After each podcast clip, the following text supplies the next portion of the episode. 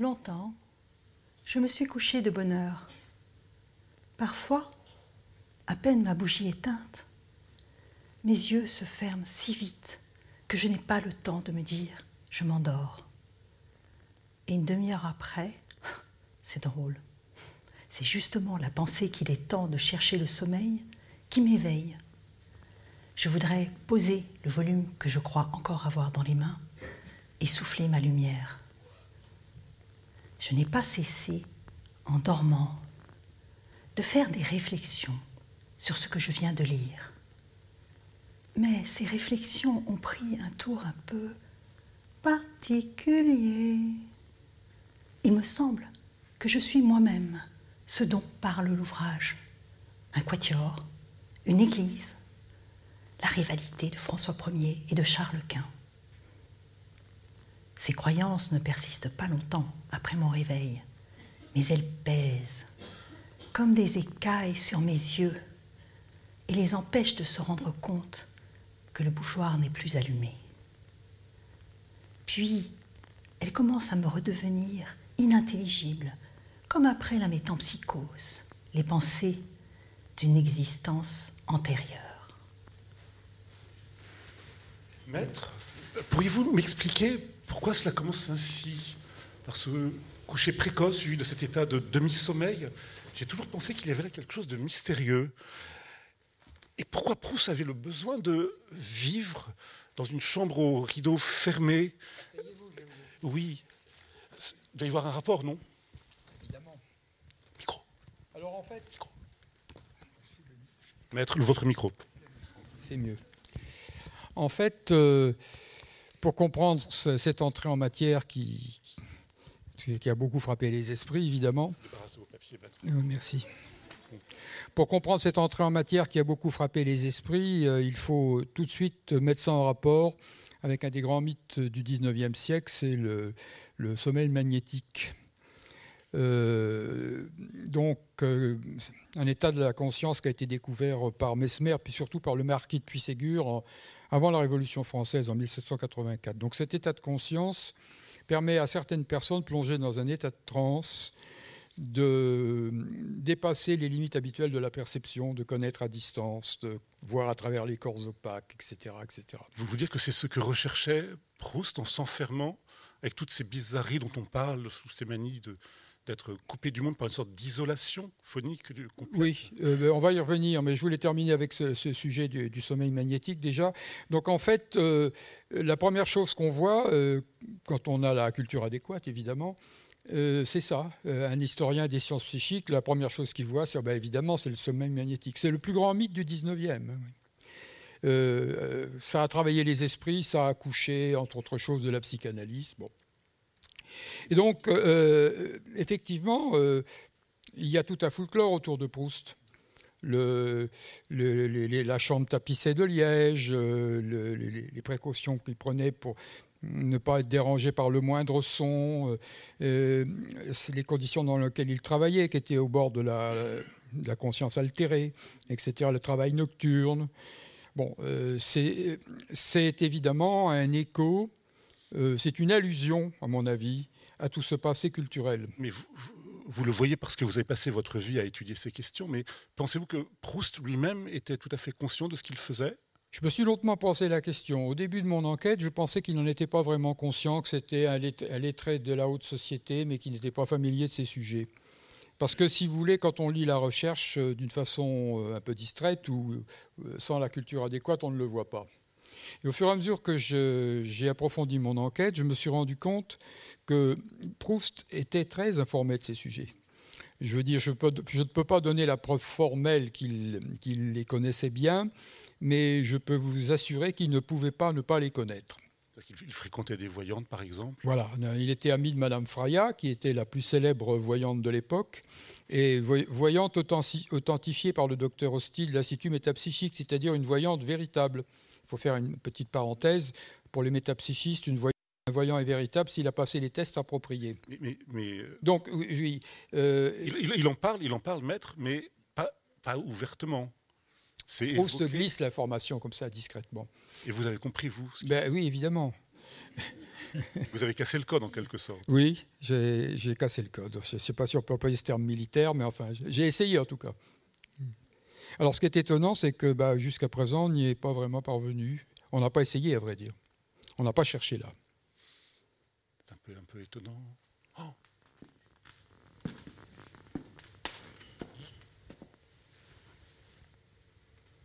j'entre dans le sommeil, qui est comme un second appartement que nous aurions et dans lequel nous allons quand nous dormons. Il a ses sonneries à lui. Parfois, nous sommes réveillés par un violent timbre. Plusieurs fois, quand nous nous apercevons, en remontant dans l'autre appartement, celui de la veille, que personne n'a sonné. La race qui y habite est androgyne. Les hommes deviennent des femmes. Les objets deviennent des hommes. Il s'y écoule un temps tout à fait différent. Un quart d'heure peut sembler une journée. Inversement, nous croyons n'avoir fait qu'un léger somme et nous avons dormi tout le jour.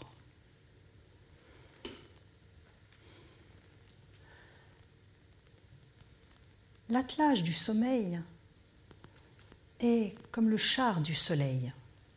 Il va d'un pas régulier vers le sommeil profond, pour soudain, d'une courbe brusque, revenir vers le réel, brûler les étapes et atterrir au réveil brusquement. De ces sommeils profonds, nous sortons vides. Notre cerveau vide de tout ce qui était notre passé. Nous sommes un moi sans contenu. Nous n'avons plus de pensée.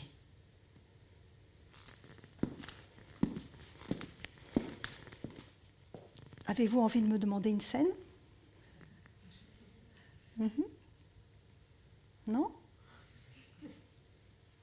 Oui ? Les sommeils d'Albertine. Albertine. J'ai passé de charmants soirs à causer, à jouer aux cartes avec Albertine. Mais jamais d'aussi doux que lorsque je la regardais dormir.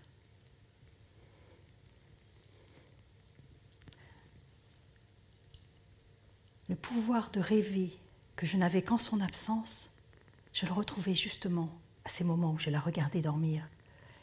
Et il semblait qu'en dormant, elle fût devenue une plante.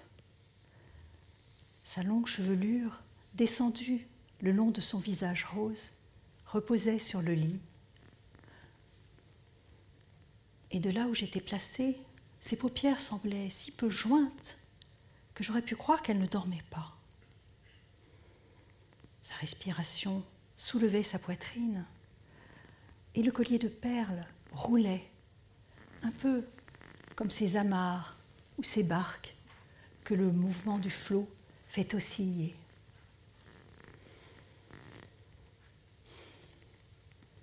Alors je sautais sans bruit sur le lit. Je me pressais contre elle. J'entourais mon bras, avec mon bras son corps. J'embrassais sa joue, sa poitrine, et je m'embarquais sur la pleine mer du sommeil d'Albertine. Profonde Albertine, que je vois dormir et qui est morte. Elle habita longtemps encore. La flamme de la bougie, la poignée de la porte, le dossier de la chaise, le pianola. Elle était comme plein de petits dieux familiers dans la maison. Mais maintenant, beaucoup de temps a passé. Et elle est une voie de souvenirs que je n'emprunte plus jamais. Une voie qui mène à un terrain en friche.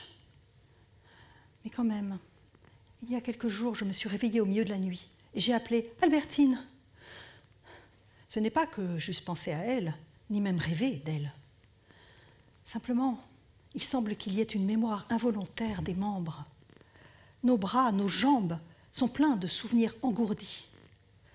Et une réminiscence au creux de mon bras m'avait fait croire qu'Albertine était encore là à côté de moi, alors qu'elle est morte.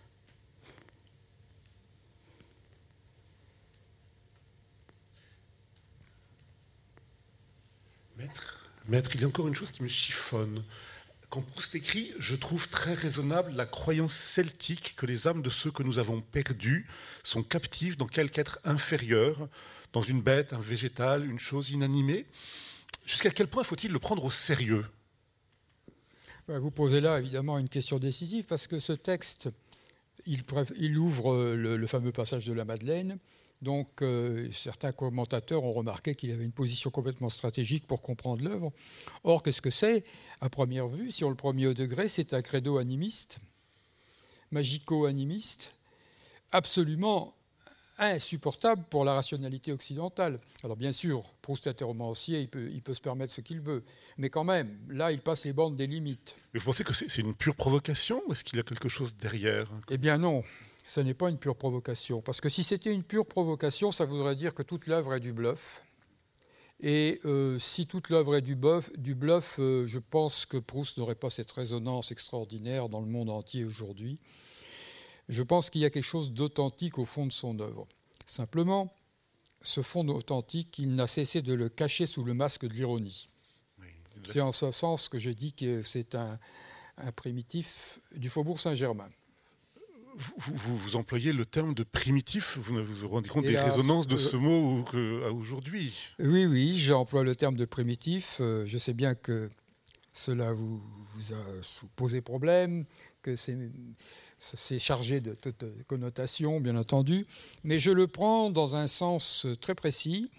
L'homme qui a le plus étudié, qui s'est fait connaître par ses études sur la pensée dite primitive, c'était Lucien Lévy-Bruhl, un proche de la famille de Proust, d'ailleurs, soit dit en passant. Et à la fin de sa vie, il est revenu sur ses conceptions évolutionnistes pour montrer que c'est extraordinaire, ce livre, le plus grand livre peut-être de l'anthropologie, un des plus grands livres de l'anthropologie du XXe siècle, pour montrer qu'en fait ce fond magico-animiste était présent en tout homme et ne cessait de se réactiver, quelle que soit sa culture. Ce n'est pas propre au peuple laissé pour compte. Non, on comprend mieux, mais peut-être pour y donner un exemple pour qu'on comprenne mieux comment Proust est un primitif dans ce sens-là. Bien, alors, il y en a de nombreux. J'ai un chapitre entier de mon livre qui est consacré à ça, mais j'en prends un qui est frappant. C'est parmi les fantasmes qu'explore le jeune narrateur, il y a la délocation, le fait d'un changement de lieu, de pénétrer dans un lieu inconnu, est pour lui une épreuve redoutable. Il s'entoure de tout un tas de rituels pour amortir cette épreuve. Et donc, un jour, son père, alors on a affaire à... On suppose que celui qui raconte ses mémoires, à l'époque, il a 8-10 ans, vous voyez, 7-8 ans, 8-10 ans, je ne sais pas peut-être. Et son père lui raconte qu'ils vont prendre le train de nuit pour aller en Bretagne, parce qu'ils vont en Bretagne régulièrement, et se réveiller à Brest. Et quand il apprend qu'il se réveille à Brest, il a un malaise. Parce que pour lui, c'est une sorte de délocation magique. Et il se croit, c'est comme s'il était passé par le pays des fées, si vous voulez. Et donc, c'est un exemple frappant de l'imaginaire de Proust. Alors, en fait, il faut quand même, une fois de plus, s'en mettre dans son contexte. On est vers 1910, par là, 1915. La littérature commence à inaugurer un nouveau genre qui s'appelle le merveilleux scientifique, qui explore ces thèmes. Et parmi les thèmes qu'explore le merveilleux scientifique à l'époque, il y a des histoires de machines fantastiques pilotées par des savants fous qui enlèvent le jeune héros, qui ensuite va se trouver comme... qui va perdre la conscience de son périple. Et ensuite, eh bien, pour montrer que ce n'est pas seulement des fantasmes de primitifs, entre guillemets, eh bien, ce mythe va réapparaître dans le vécu aux États-Unis à partir dans les années 50, avec les enlèvements à bord de soucoupes volantes. Vous passez de Proust aux soucoupes volantes ? Oui, absolument. C'est un primitif du Faubourg Saint-Germain. De l'espace. Qui croit donc que les objets ont des âmes, véritablement. Il ne croit pas le détail des choses qu'il raconte dans son roman, parce que c'est un roman. Mais la vision du monde qui est derrière, je pense qu'elle est sincère, que c'est la sienne. Pour moi, c'est décisif, ce point. Vous parlez des objets qui ont une âme. Mais moi, quand j'étais adolescent et que j'allais chez monsieur et madame Swann, et que madame Swann avançait devant moi un petit tabouret au capitonnage sans défense, auquel je n'osais appuyer mes pieds car je savais à quel point ce tabouret avait une âme qui contenait toutes les amours de Swann et d'Odette.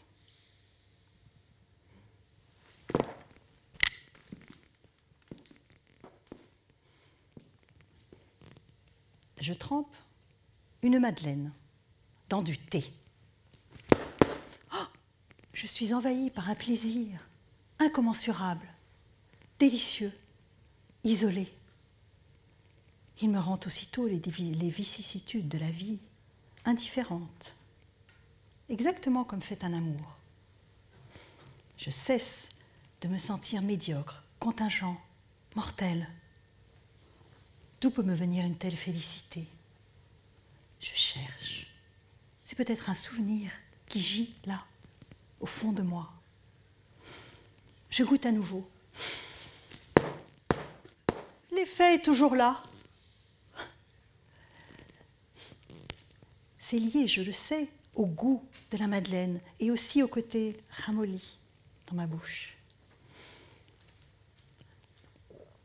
Je cherche à faire remonter à la surface de ma claire conscience ce souvenir, qui est certainement très lointain, mais peut-être aussi tout simplement un rêve que j'ai fait cette nuit.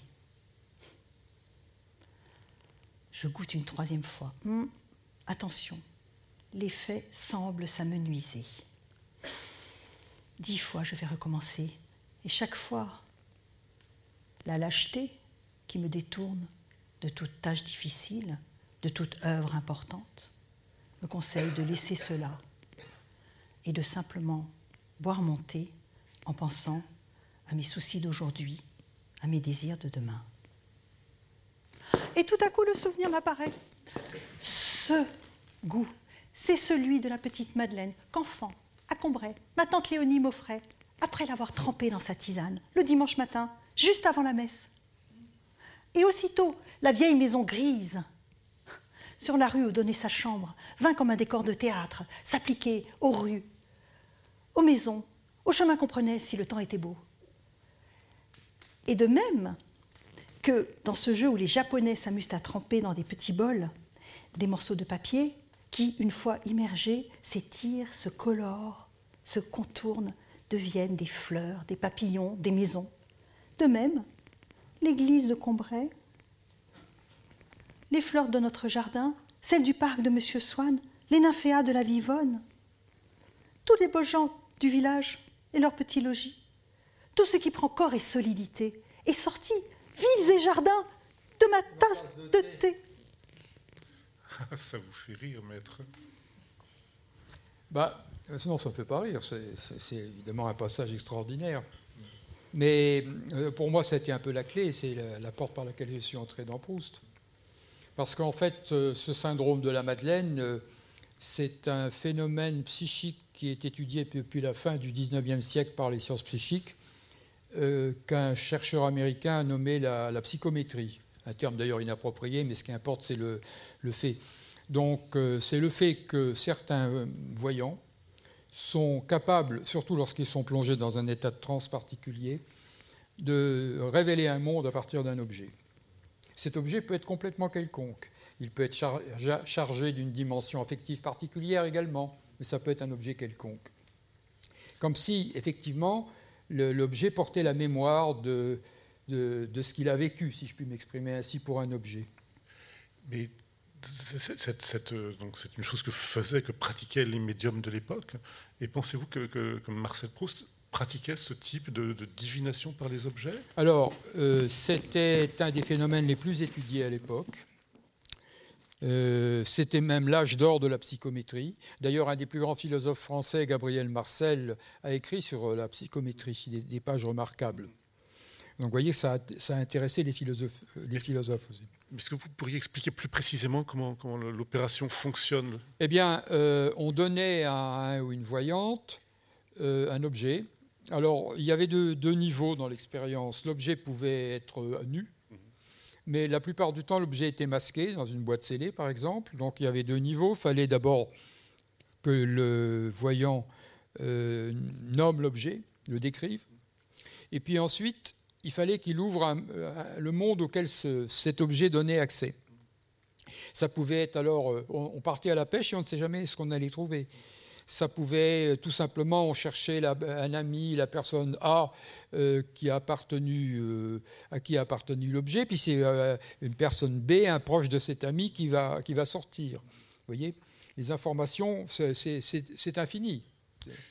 Mais il y a quand même on perçoit une différence assez nette quand même dans ce que raconte Proust, parce que chez lui, on l'entend, ça produit une extase extraordinaire, alors que c'est pas juste une devinette qui est posée. Est-ce que c'est là pas une différence notable qu'il faut... Alors il y a une différence, mais c'est quand même à travers une extase souvent, notamment le fameux voyant Alexis Didier auquel j'ai consacré une longue étude, on pouvait, le voyant ne pouvait faire parler l'objet que s'il entrait dans un état particulier. Mais il fallait, au préalable, la différence avec Proust, précisément, c'est que le voyant doit d'abord se mettre dans un état de transe pour décrypter l'objet, tandis que chez Proust, c'est le contact avec l'objet qui va le mettre dans un état de transe. Vous voyez, c'est complètement différent sur ce plan. Alors, je reviens à ce qui se cachait derrière votre question, c'est... est-ce que c'est une fiction ou pas? Oui. Bon, eh bien, la même réponse que ce qu'on a donné tout à l'heure. Le fond auquel Proust fait allusion discrètement est factuel, et la façon dont Proust s'en empare pour faire œuvre littéraire, c'est une fiction en grande partie. En partie seulement. Mais les processus qu'il décrit sont réels. Par exemple, dans le texte qu'on vient d'entendre, dans le passage qu'on vient d'entendre, si on suit ça au millimètre, le narrateur commence par percevoir un sentiment de joie pure. Ensuite, il va passer à un goût, à une sensation, c'est moelleux, etc., etc. Puis, peu à peu, un monde va commencer à croître au jour, puis d'un seul coup, plouf, tout Combray sorti de la tasse de thé. Donc ça part d'un sentiment purement,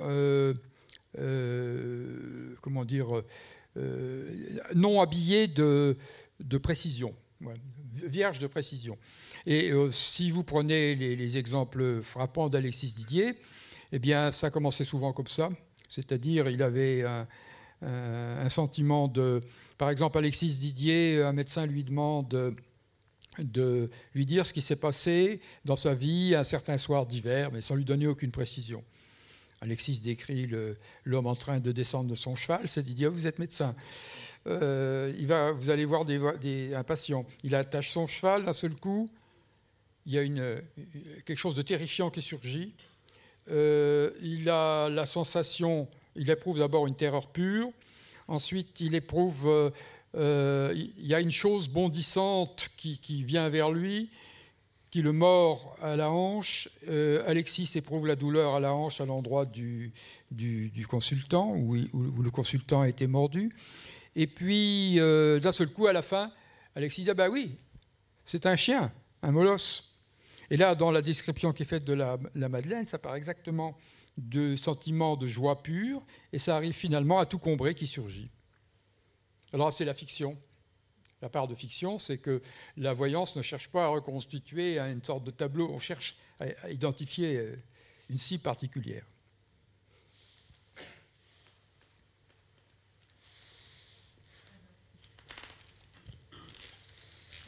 Marcel, te rappelles-tu cet été ? J'étais venu te voir au château de Réveillon cet été, où nous avons été si heureux ensemble. Te rappelles-tu cette promenade autour du château? Tu avais voulu rester en arrière, tu m'avais dit « Attends, je dois rester ». J'avais fait le tour et en revenant, je t'ai trouvé toujours dans le même état, en extase devant ce rosier, ces roses blanches magnifiques. Te souviens-tu? Comme tu me connais bien, Reynaldo. Tu sais que je ne suis jamais aussi heureux que dans les moments de simple flânerie ou de rêverie. Toute pensée, tout raisonnement, fût-il très élevé, m'est indifférent. Je ne changerai pour rien au monde un moment de flânerie. Et d'ailleurs, je me souviens aussi qu'à Begmail, tu m'avais laissé devant un champ de pommiers, un champ couvert de pommes rouges et odorantes. Il avait plu. ça descendait jusqu'à la mer. Oui, non, je n'ai jamais rien aimé autant que de te regarder dans ces moments de contemplation de la nature, comme si moi aussi j'étais transi par tes transes, Marcel. Tu sais. Grand-mère était pareille. Quand j'étais enfant, tout petit, à Combray, grand-mère, elle adorait se promener dans le jardin. Et même par temps de pluie, on la voyait, elle marchait, et elle avait dégagé comme ça les mèches de son front, et elle le laissait s'imbiber, comme ça, s'imprégner de la salubrité du vent et de la pluie. Et elle disait oh, « Enfin, on respire !» Alors elle se fâchait, elle se disputait beaucoup avec papa, qui, quand il pleuvait, m'envoyait lire dans ma chambre. Et lui disait « Mais c'est une pitié de rester enfermé quand on est à la campagne, surtout ce petit qui a tant besoin d'être robuste et de volonté. » Grand-mère me connaît tellement. Un jour, nous sommes partis à Balbec, au bord de la mer, tous les deux. Et elle a tout de suite compris. Quand je suis arrivée dans la nouvelle chambre, j'étais complètement angoissée. Je ne supporte pas les nouvelles chambres pour m'endormir. Et surtout, j'ai senti tout de suite que j'étais entourée d'ennemis. Il y avait cette pendule qui jacassait indifféremment dans une langue étrangère, comme si je n'étais pas là. Il y avait cette odeur de vétiver. Et puis il y avait une grande glace en angle, avant le départ de laquelle je savais que je ne trouverais pas le sommeil.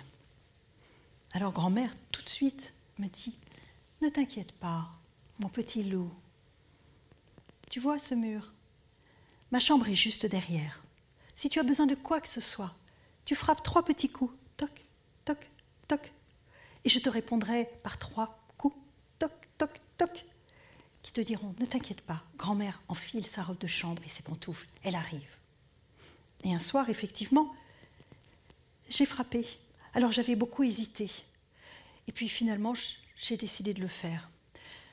Toc, toc, toc. Elle a répondu tout de suite. Toc, toc, toc. Et aussitôt après, elle est entrée dans sa robe de chambre de percale bleue, qui est sa blouse de servante, de garde. Dès que nous la voyons, nous ne sommes plus malades. Elle la met tout le temps. Et je lui dis que j'avais eu peur qu'elle n'entende pas ou qu'elle confonde avec les coups d'un voisin. Confondre les coups de mon petit Jaunet avec ceux d'un autre. Mais entre 1000, grand-mère les reconnaîtrait. Crois-tu qu'un autre soit aussi bêta pour hésiter, se tourner dans son lit, partager entre la crainte de me déranger et celle de ne pas être entendue? Même quand elle se contenterait d'un grattement, on reconnaîtrait tout de suite sa petite souris. Je l'entendais déjà depuis un moment, qui se tournait, qui faisait tous ses manèges.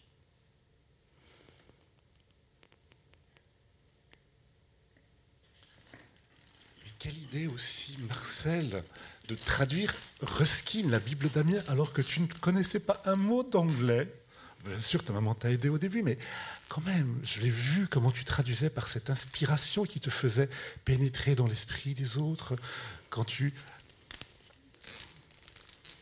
Je suis retournée à Balbec quelques années plus tard.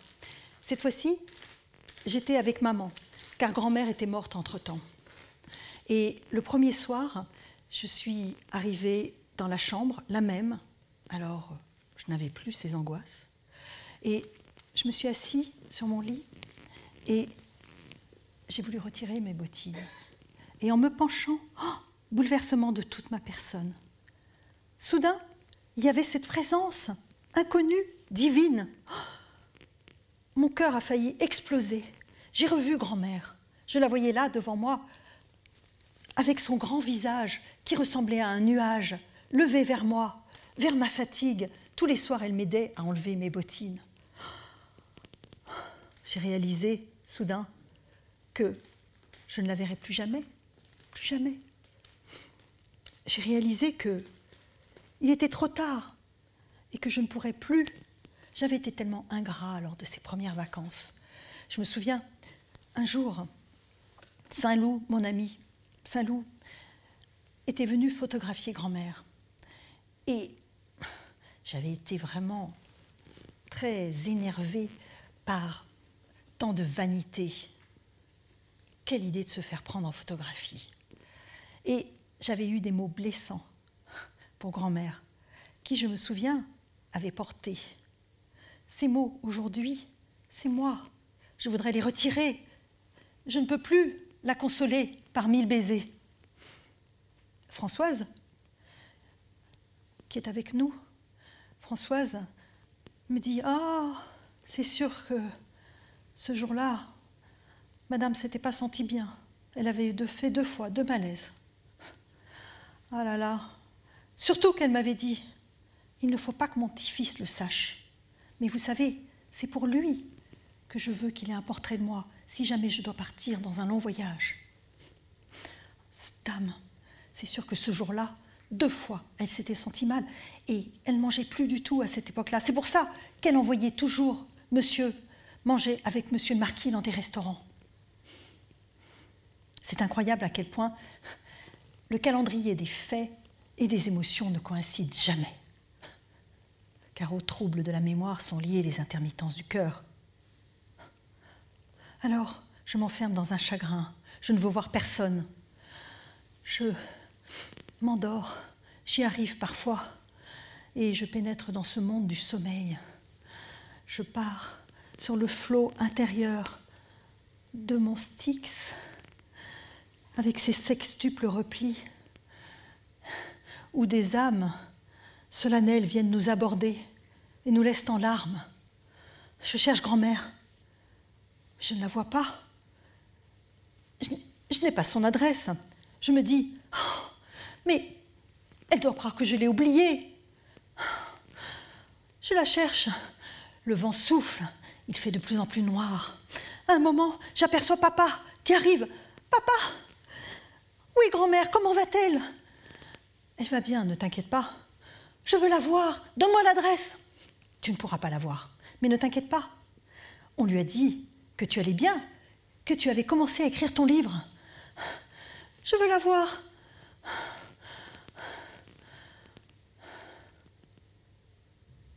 Alors je me suis rappelé qu'un peu après sa mort, grand-mère m'avait dit, en sanglotant d'un air humble, comme une vieille servante chassée, comme une étrangère, « Tu me permettras bien tout de même de te voir de temps en temps.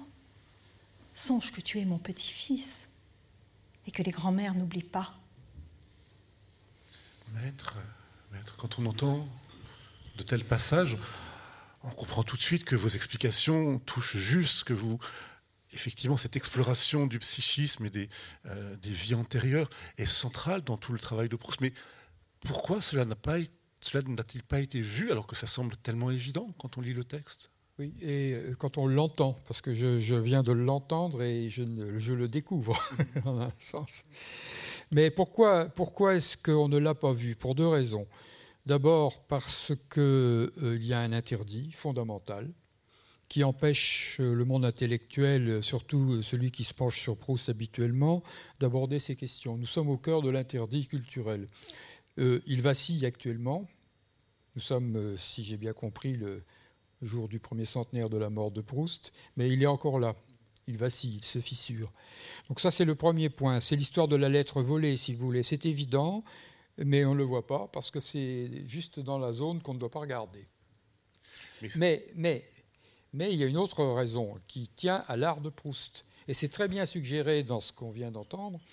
C'est que Proust, d'une façon méthodique, pour tous les grands sujets qu'il abordait, pas seulement celui-là, mais particulièrement celui-là, a soigneusement crypté son propos. Ici, par exemple, ce qui est suggéré, il y a beaucoup de choses qui sont suggérées, que le narrateur a eu une vision, si vous voulez, de sa grand-mère. Proust a décrit les relations avec la grand-mère et avec Albertine comme des relations ambiguës.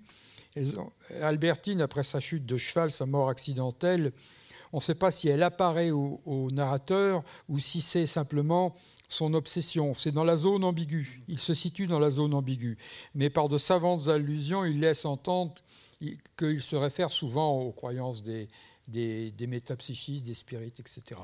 Oui. Mais il est plongé donc dans ce que vous décrivez de cette époque-là, mais ce sont aussi des choses très anciennes, très classiques qui reviennent à travers ces visions. Est-ce qu'il ne suggère pas aussi une connexion avec des cultures antiques, des choses très anciennes ? Bien sûr. Alors évidemment, faut, déjà, c'est un premier pas d'ouvrir la fenêtre sur les siècles passés, le mesmérisme, etc. Déjà, il y a déjà un appel d'air considérable, mais derrière, il y a toute la divination antique. Et Proust lui fait régulièrement allusion dans de nombreux passages. Évidemment, je les ai cryptés méthodiquement parce que moi décryptés méthodiquement puisque j'ai lu La Recherche dans ce sens. Par exemple, il y a le fameux passage où les trois arbres décharnés lui font signe, comme des bras décharnés, etc. Et il les compare à une réunion de sorcières ou de nornes. Voyez. Et très régulièrement, il fait des allusions à la divination antique, mais toujours suffisamment cryptée pour qu'on ne comprenne pas directement son propos. Pour qu'on puisse ne pas voir ce qu'il est en train de montrer. Voilà. C'est ça, oui. Alors, j'ai une chose pour terminer sur ce point.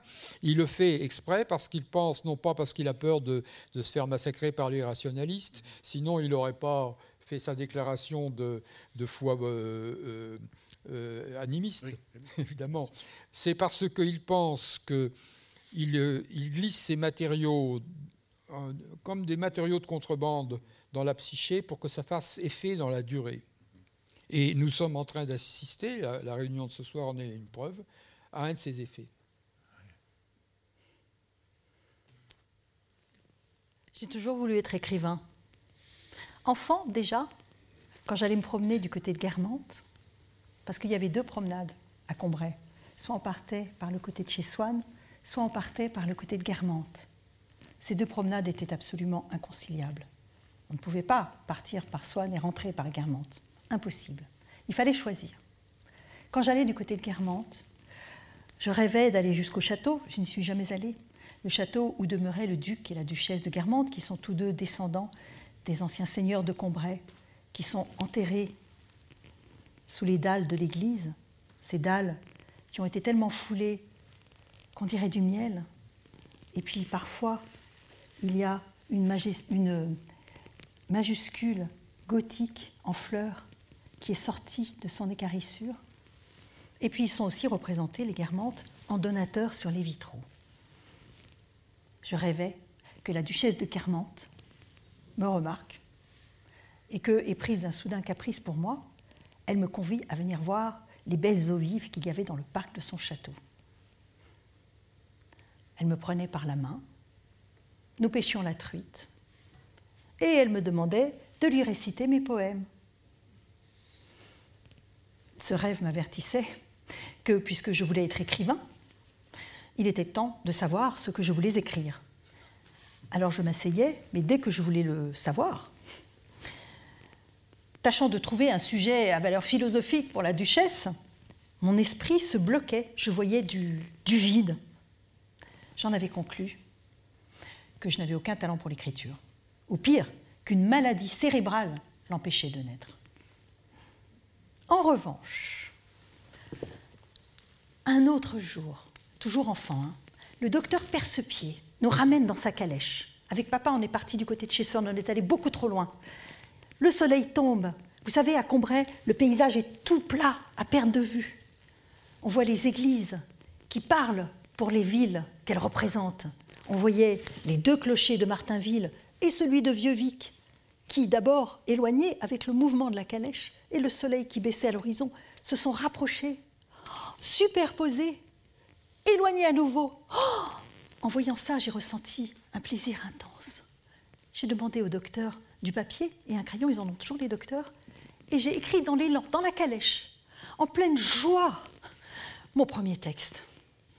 Arrivé à Combray, en voyant les volailles que le docteur ramenait dans sa calèche, j'ai eu la sensation d'être moi-même une poule et d'avoir pondu un œuf. Maître, c'est cette structure que l'on retrouve mais régulièrement chez Proust, ces moments de découragement suivis d'un moment d'extase qui produit de l'écriture, puis à nouveau la déception, le sentiment de l'annuité, puis le sentiment d'une grandeur possible. C'est vraiment une structure assez fondamentale qui rythme tout son propos. Est-ce que vous pourriez nous expliquer cela? Parce qu'on a l'impression que Proust sait qu'il doit être un grand écrivain, mais il n'a pas encore de sujet. Et qu'est-ce qui le pousse à écrire ainsi? Pourriez-vous expliquer? Parce que c'est là vraiment un des mystères les plus intéressants. Les réactions du public sont typiques, ça fait rire quand même ce passage, c'est drôle. Une des veines les plus frappantes de Proust, c'est l'autodérision. Il est très british, hein. Il n'est pas allé en Angleterre, il ne parlait pas l'anglais, mais il est très british. Les Anglais sont les maîtres en ce domaine. Et donc, il n'arrête pas de se dévaloriser, de proclamer sa nullité littéraire, mais ça revient d'une façon tellement cyclique que ça produit ce qu'on appelle le comique de répétition. Oui, on sait que ça va se passer, et c'est drôle parce que ça tourne en boucle. Bon. Et donc, il se dévalorise, mais pourquoi se dévalorise-t-il? Pourquoi, si vous voulez, pourquoi proclame-t-il à ce point sa nullité littéraire? Parce que s'il n'était pas convaincu au fond de lui-même qu'il aspire à devenir le grand écrivain, il ne la proclamerait pas. J'aime bien cette comparaison. Socrate disait, on ne rêve pas d'aller dans la lune, on sait que c'est impossible. Lui, il s'est convaincu. Qu'il avait la possibilité d'atteindre le firmament littéraire, alors qu'il n'a rien écrit et qu'il n'a aucune preuve de quoi que ce soit. Alors ça, c'est le narrateur, mais à l'époque où Proust lui-même l'écrit, il est dans la même situation. Et donc, si vous voulez, cette structure qui revient d'une façon très régulière, c'est la première chose que j'ai repérée avec, évidemment, la Madeleine, quand je me suis plongé dans la recherche. Et j'ai senti, dès le début, que c'était une structure fondamentale de l'œuvre, que c'était même une clé. Et donc, en fait, qu'est-ce qu'il exprime à travers... Alors, il y a l'autodérision et la prétérition, c'est-à-dire, moi, que je rêve de devenir le plus grand écrivain du XXe siècle. Vous n'y pensez pas. Voilà, ça, c'est la prétérition. Bon. Donc, c'est ça qui fait rire, évidemment. Mais sous ce masque ironique, il y a, à mon avis, la conviction profonde de Proust qu'il est prédestiné à devenir un grand écrivain, alors même qu'il n'a encore rien écrit, ou pas grand-chose. Oui, mais parce que, je vous coupe, on le trouve déjà dans Jean Santeuil. Oui, bien sûr. Oui. Mais alors, d'où vient chez l'auteur, chez l'écrivain, parce que de prêter ce sentiment à tous ces personnages centraux, dans Jean Santeuil ou dans La Recherche, cela indique sans doute quelque chose aussi de l'auteur qui a cette ambition qu'il masque ou qu'il indique à travers ces scènes. Eh ben, je pense qu'à tâtons, sous le masque de l'ironie et de la prétérition, il avance vers cette gloire qu'il sent, c'est son germe destinal. Si vous voulez, les parapsychologues appellent germe destinal une sorte d'intuition voilée que chaque être humain, ou au moins certains, aurait de leur propre destinée. Et lui, et en fait, cette intuition voilée de sa propre destinée est devenue le sujet de son travail, c'est-à-dire de ce qui précisément va le conduire à la gloire littéraire. Donc on est dans une espèce de boucle comme ça. Oui. Et donc c'est toute cette tension qui va finalement se résoudre dans Le Temps retrouvé quand il découvre que l'écriture, c'est la vie même, oui, et que c'est par l'écriture qu'il peut retrouver la vie qu'il vient de passer. C'est ce qu'il appelle le livre-vie. Alors ça, c'est un sujet assez mystérieux. Est-ce que vous pourriez expliquer assez simplement qu'est-ce que cette c'est très compliqué, parce que ça fait appel à un certain nombre de notions philosophiques qui s'articulent les unes dans les autres. Mais en gros, l'idée de Proust, c'est que la littérature, la véritable vie, il l'écrit en toutes lettres, hein, c'est la littérature. La vie est ailleurs. C'est un vieux thème. Hein. Mais si c'était juste ça, ça serait assez décevant, parce qu'on dirait, bon, est-ce que ça vaut le coup de s'escrimer, écrire des bouquins qui seront vite oubliés? Qu'est-ce que vaut la gloire éphémère qui s'ensuit, etc. Mais il ne comprend pas la littérature comme ça. La littérature, pour lui, puisqu'il dit aussi... que ce soit un artiste ou le commun des mortels, tout le monde écrit sans le savoir le livre de sa vie. Et le livre de sa vie s'archive quelque part dans l'intemporel. Il y a une sorte de conservatoire de toutes les vies. C'est un mythe typiquement de la fin du 19e. C'est-à-dire que l'artiste est celui qui arrive à écrire un livre déjà écrit? Voilà, l'artiste est celui qui parvient à révéler le livre déjà écrit, un peu comme un photographe qui révèle une photo non, qui n'est pas encore visible. C'est sa conception de l'écriture. Ah oui. Mais donc ça veut dire que chacun aurait son livre vie déjà écrit, oui. Et chacun pourrait aspirer... Évidemment, c'est un mythe. C'est un mythe. Mais c'est ce qu'il affirme, oui, je le pense. Et donc ce rapport à l'intemporel, tout à l'heure on entendait la première page qui évoquait tout de suite, ou de quelques phrases, les souvenirs issus d'existences antérieures. Est-ce que vous pensez qu'il y a chez Proust cette pensée que l'esprit humain pourrait être en contact avec des existences passées, des choses antérieures, ou une vie plus haute, plus élevée? J'en suis convaincu, c'est même parce qu'on a dit que Proust, sa quête, c'était la mémoire. Deleuze a dit, même Deleuze qui aimait épater le bourgeois, a dit la mémoire, c'est pas vraiment le thème central de Proust, c'est l'exploration des signes. Bon. S'il s'agit de la mémoire au sens usuel, la mémoire personnelle qu'on utilise en ce moment pour parler, par exemple, oui, c'est pas le sujet de Proust. En revanche, pour Proust, c'est autre chose, la mémoire. C'est la connaissance du passé, mais aussi du futur. Elle se situe dans l'intemporel. Donc, c'est la grande mémoire telle que la concevaient les Grecs du monde archaïque. Mnémosine. Mais donc, si on peut rentrer un peu... Proust est un romancier, un explorateur de l'inconscient ou de ces dimensions de l'existence. Et il dit lui-même, il suggère parfois qu'il est en dialogue avec son ami Bergson, son maître et ami Bergson, époux de sa cousine, et qu'il a un débat avec lui sur cette question de la mémoire. Et j'étais très frappé, en vous lisant et en relisant Proust après vous avoir lu, de cette idée au fond chez Marcel qui dépasse complètement ce que disait Bergson d'une mémoire totalement personnelle malgré tout, même s'il cherchait une mémoire profonde, mais toujours liée à l'existence personnelle. Il y a une page, je vais vous jeter un petit passage qui me semble vraiment très important, où, plongé dans le sommeil à nouveau, réfléchissant à la question du sommeil, le narrateur se demande « Mais qu'est-ce qu'un souvenir qu'on ne se rappelle pas ? Si je puis avoir en moi et autour de moi tant de souvenirs dont je ne me souviens pas, cet oubli peut porter sur une vie que j'ai vécue dans le corps d'un autre homme, même sur une autre planète. Un même oubli efface tout. Mais alors, que signifie cette immortalité de l'âme dont le philosophe norvégien affirmait la réalité ?» C'est le philosophe bergsonien qui vient dans les dîners des Verdurins. « L'être que je serai après la mort n'a pas plus de raison de se souvenir de l'homme que je suis depuis ma naissance, que ce dernier ne se souvient de ce que j'ai été avant elle. » C'est-à-dire que si on fait cette hypothèse d'une mémoire profonde, le fait qu'on l'ignore est presque la preuve de l'existence de ces expériences. Oui, c'est un extraordinaire paradoxe qu'il décrit là. Mais en fait, ce qu'il fait, c'est qu'à la fois, il procède à une extension gigantesque de la mémoire, mais en même temps à une extension gigantesque de l'oubli. Il y a les deux en même temps. Oui, et donc c'est ça l'exploration. La recherche du temps perdu, c'est cette exploration-là. Alors, en fait, il aime avant tout ouvrir le vertige sous nos pas. N'oublions pas, il a une culture philosophique, c'est évident, mais ça n'est pas un philosophe au sens technique du terme, c'est un romancier. Et lui, toutes ses créations sont marquées du sceau de la conjecture romanesque. Et donc, je suis très étonné quand je vois tous les bouquins qu'on fait sur Proust, on le considère maintenant qu'il est devenu un maître absolu, on est obligé de lui prêter toujours plus. Mais non, Proust n'était pas un philosophe technicien.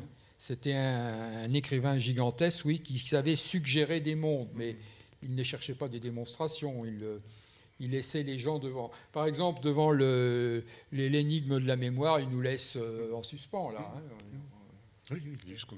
Ouais. Oui.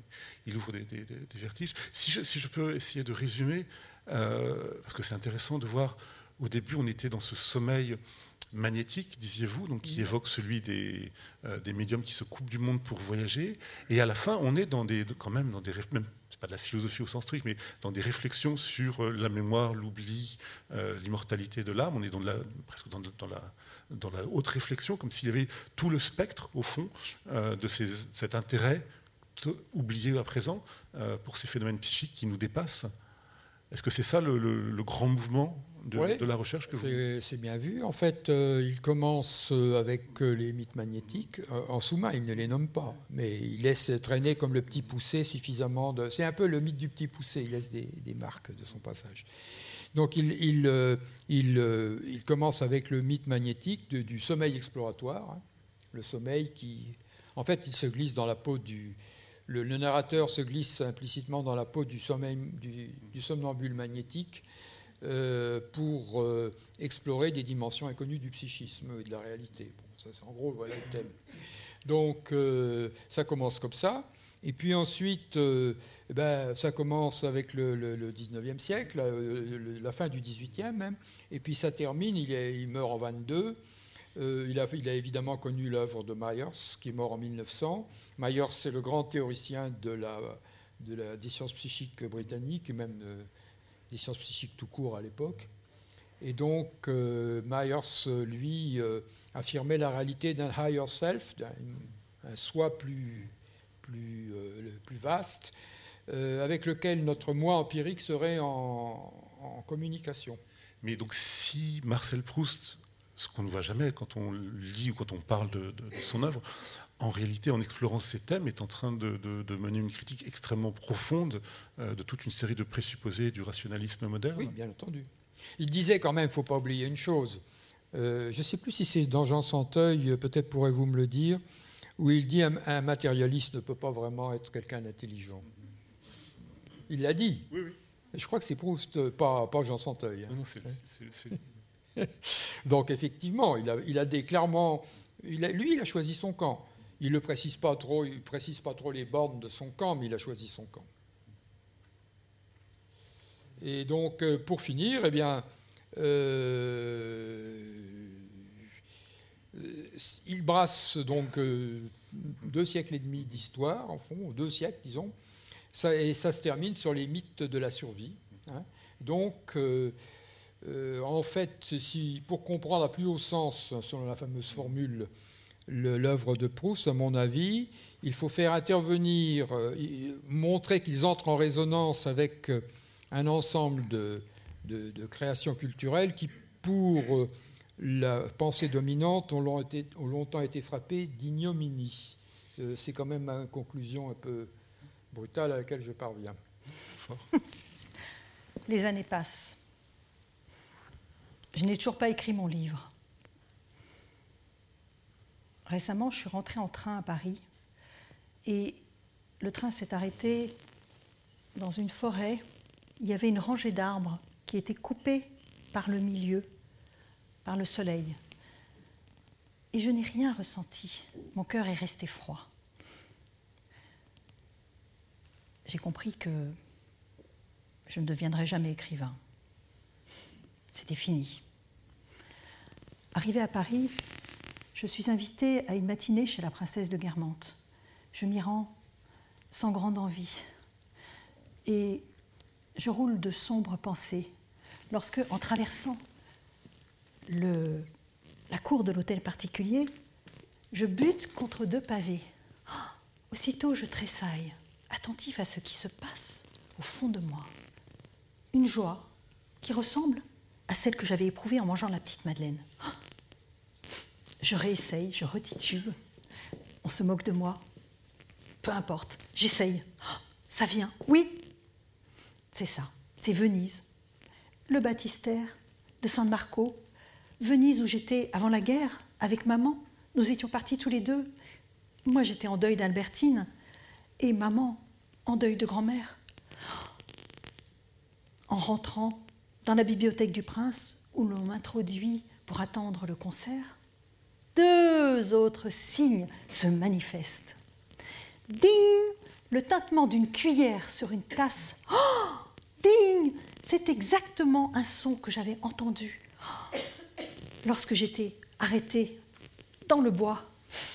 Et aussitôt, cette odeur fraîche comme ça de bois me revient. Oh ! Le même son, un employé qui avait pris un marteau et qui faisait ding, ding sur les roues. Oh !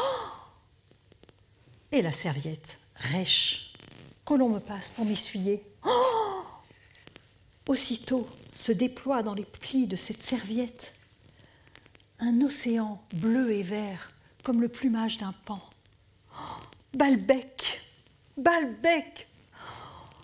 Oh, je comprends que la partie la plus importante de notre vie gît dans les petites choses, celles qui n'ont pas été identifiées par notre perception et donc n'ont pas été usées par notre conscience. Oh, oh, quelle puissante joie! Je me sens transportée, je suis comme un homme ivre. Les vrais paradis sont les paradis qu'on a perdus.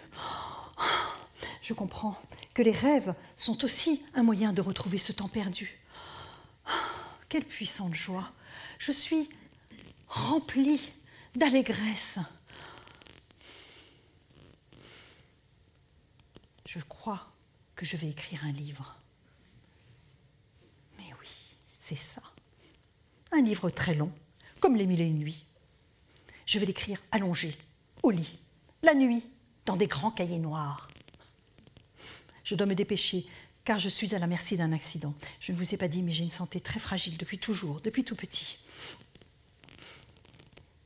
Mon cerveau est comme un immense bassin minier dans lequel il y a plein de gisements précieux. Mais avec ma mort disparaîtra non seulement tout le gisement, mais aussi le seul ouvrier capable de l'exploiter. Car il faut se résoudre à mourir. Il faut que pousse l'herbe, non de l'oubli, mais de la vie éternelle. L'herbe drue des œuvres fécondes, sur laquelle des générations futures viendront gaiement, sans se soucier de ceux qui dorment en dessous, faire leur déjeuner sur l'herbe. Dans mon livre, je parlerai de tous ces êtres que j'ai connus. Ils sont comme moi. Je me sens un géant perché sur les années. Oh, j'ai le vertige de voir toutes ces années que j'ai en dessous de moi. Mes personnages, aussi, ils seront là, perchés dans le temps. Je parlerai d'eux, mais je leur tendrai mon livre à mes lecteurs futurs, comme un livre dans lequel ils pourront lire en eux-mêmes, un vers grossissant, de sorte que je ne leur demanderai pas de me louer ou de me dénigrer, mais simplement de me dire si ce que j'ai écrit là, dans mon livre, leur ressemble, s'ils s'y retrouvent. Je donnerai à mon livre une forme que j'avais pressentie autrefois dans la petite église de Combray, que je l'aimais cette église. Et lorsque je la remontais, sur quelques mètres simplement, il y avait au fond le tombeau de Louis le Germanique, en porphyre et en marbre, et la croix d'or qui avait été sculptée, disait-on, par Saint-Éloi. Je faisais simplement quelques mètres et j'avais la sensation de franchir des siècles.